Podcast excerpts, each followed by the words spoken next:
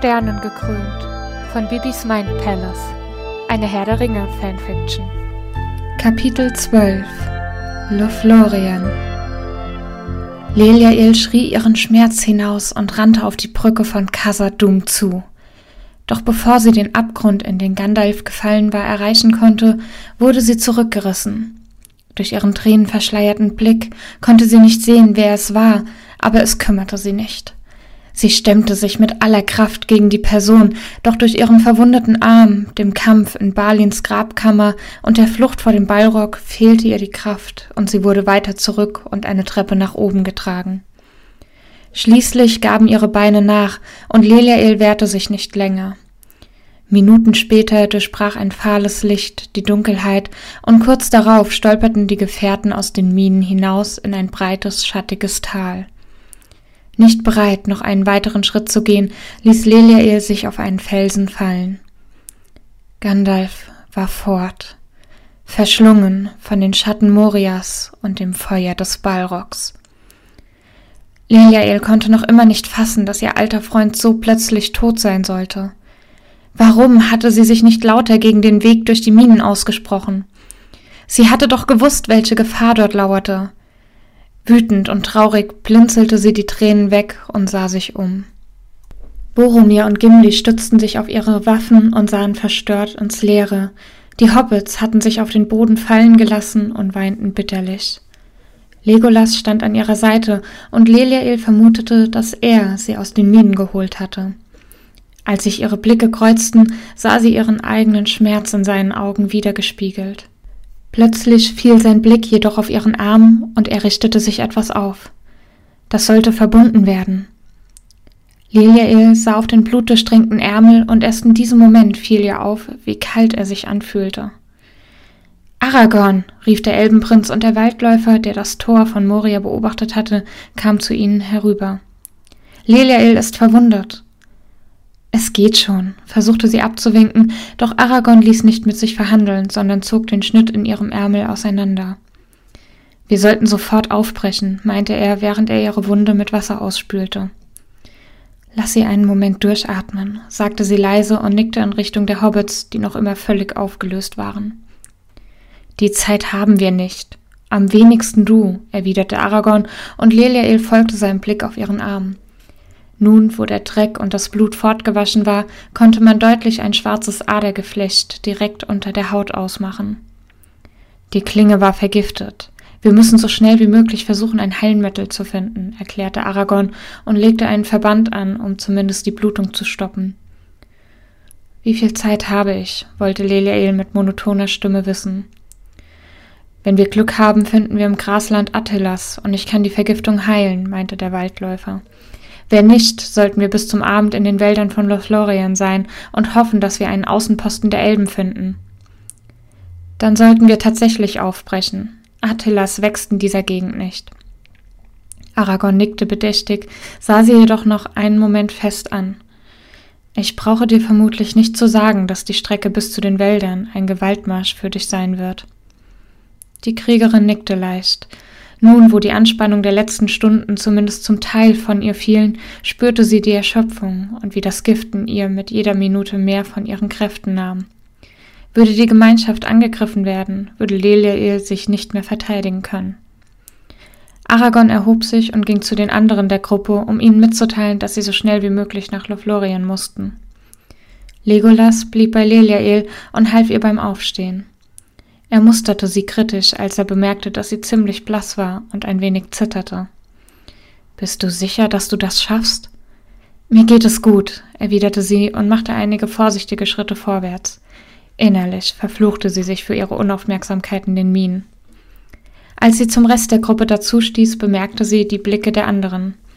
Die Hobbits schienen noch immer verzweifelt, da Gandalf fort war, und in ihren Augen mischte sich nun auch ein Ausdruck von Sorge um Leliael. Boromir und Gimli wirkten nicht minder besorgt, sahen die Kriegerin jedoch auch skeptisch an. Die Frau war nicht überrascht davon. Es wunderte sie eher, dass der Zwerg und der Krieger aus Gondor sie nicht sofort nach dem Blitz fragten, mit dem sie den Troll getötet hatte. Inzwischen musste allen Gefährten bewusst sein, dass sie ein ziemlich großes Geheimnis mit sich trug. Sie konnte sich die Zurückhaltung der anderen nur damit erklären, dass sie wirklich schlimm aussehen musste und die Männer Mitleid mit ihr hatten. Die Sonne stand bereits im Zenit, und so machte sich die Gemeinschaft auf den Weg, um die Wälder noch vor Einbruch der Dunkelheit zu erreichen. Liliel hielt sich gut, auch wenn sie irgendwann sogar langsamer war als die Hobbits mit ihren kurzen Beinen.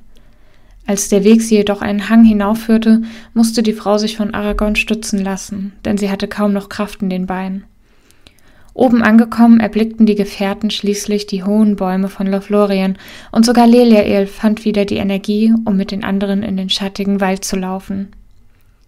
Kaum hatte sie die Baumgrenze überschritten und befand sich unter den Wipfeln der Malornbäume, stellte sich ein vertrautes Gefühl in ihr ein.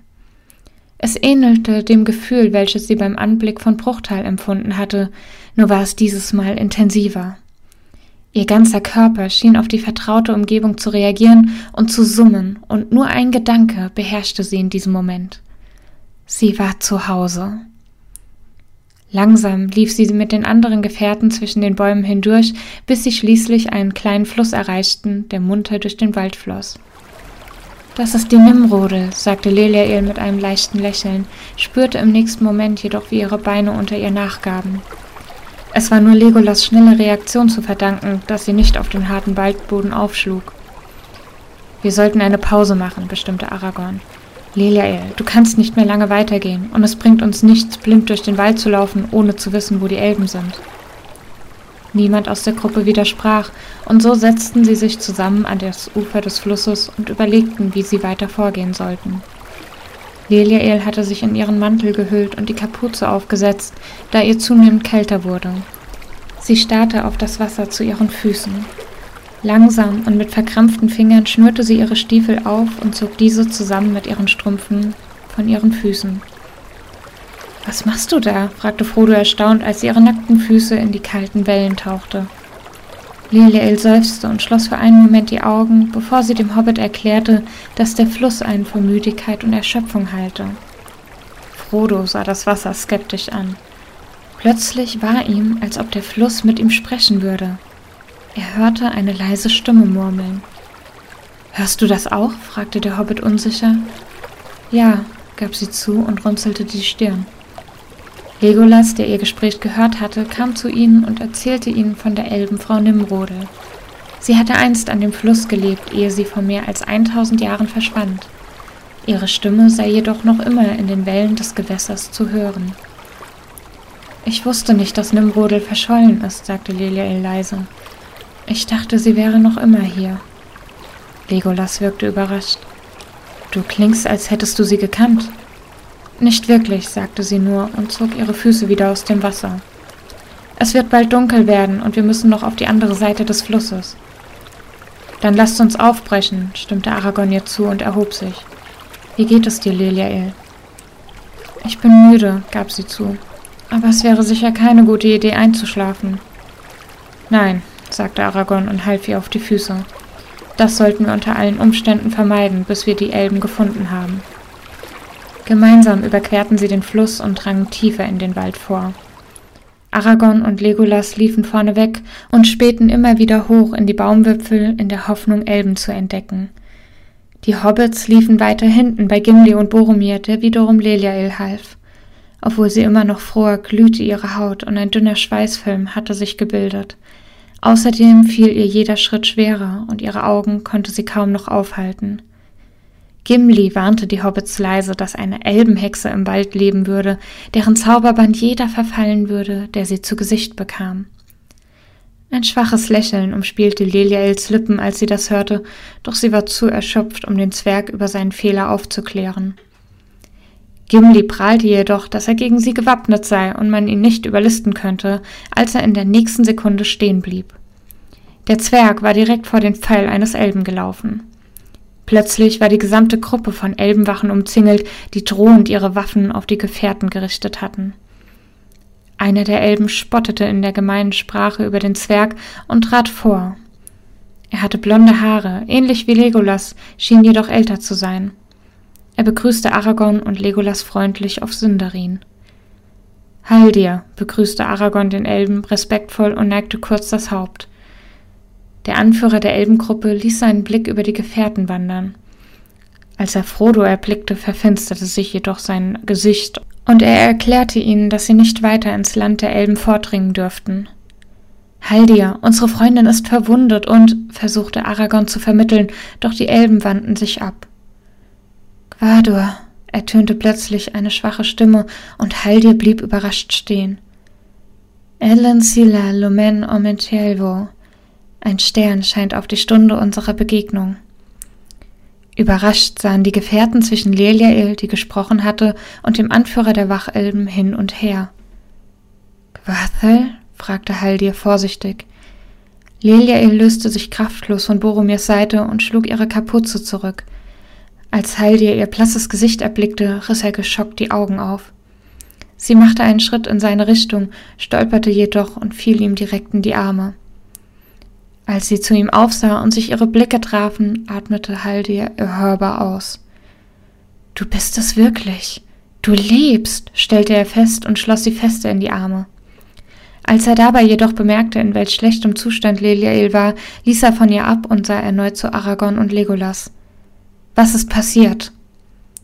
Leliael wurde von einer Orkklinge verletzt, als wir durch die Minen von Moria wanderten, erklärte Aragorn sofort. Das Gift hat sie bereits stark geschwächt. Rumiel, rief Haldir einen Elb herbei, der offensichtlich sein Bruder war.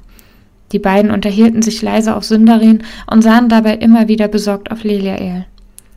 Legolas versuchte ihre Worte zu verstehen, doch sie waren zu leise. Alles, was er herauszuhören glaubte, waren die Worte Stern und Heilung. Plötzlich hob Rumiel die Frau auf seine Arme und verschwand mit ihr im Wald. Wo bringt er sie hin? wollte Legolas sofort wissen. Er bringt sie zu uns nach Hause, beruhigte Haldir ihn. Nach Karas Galathorn.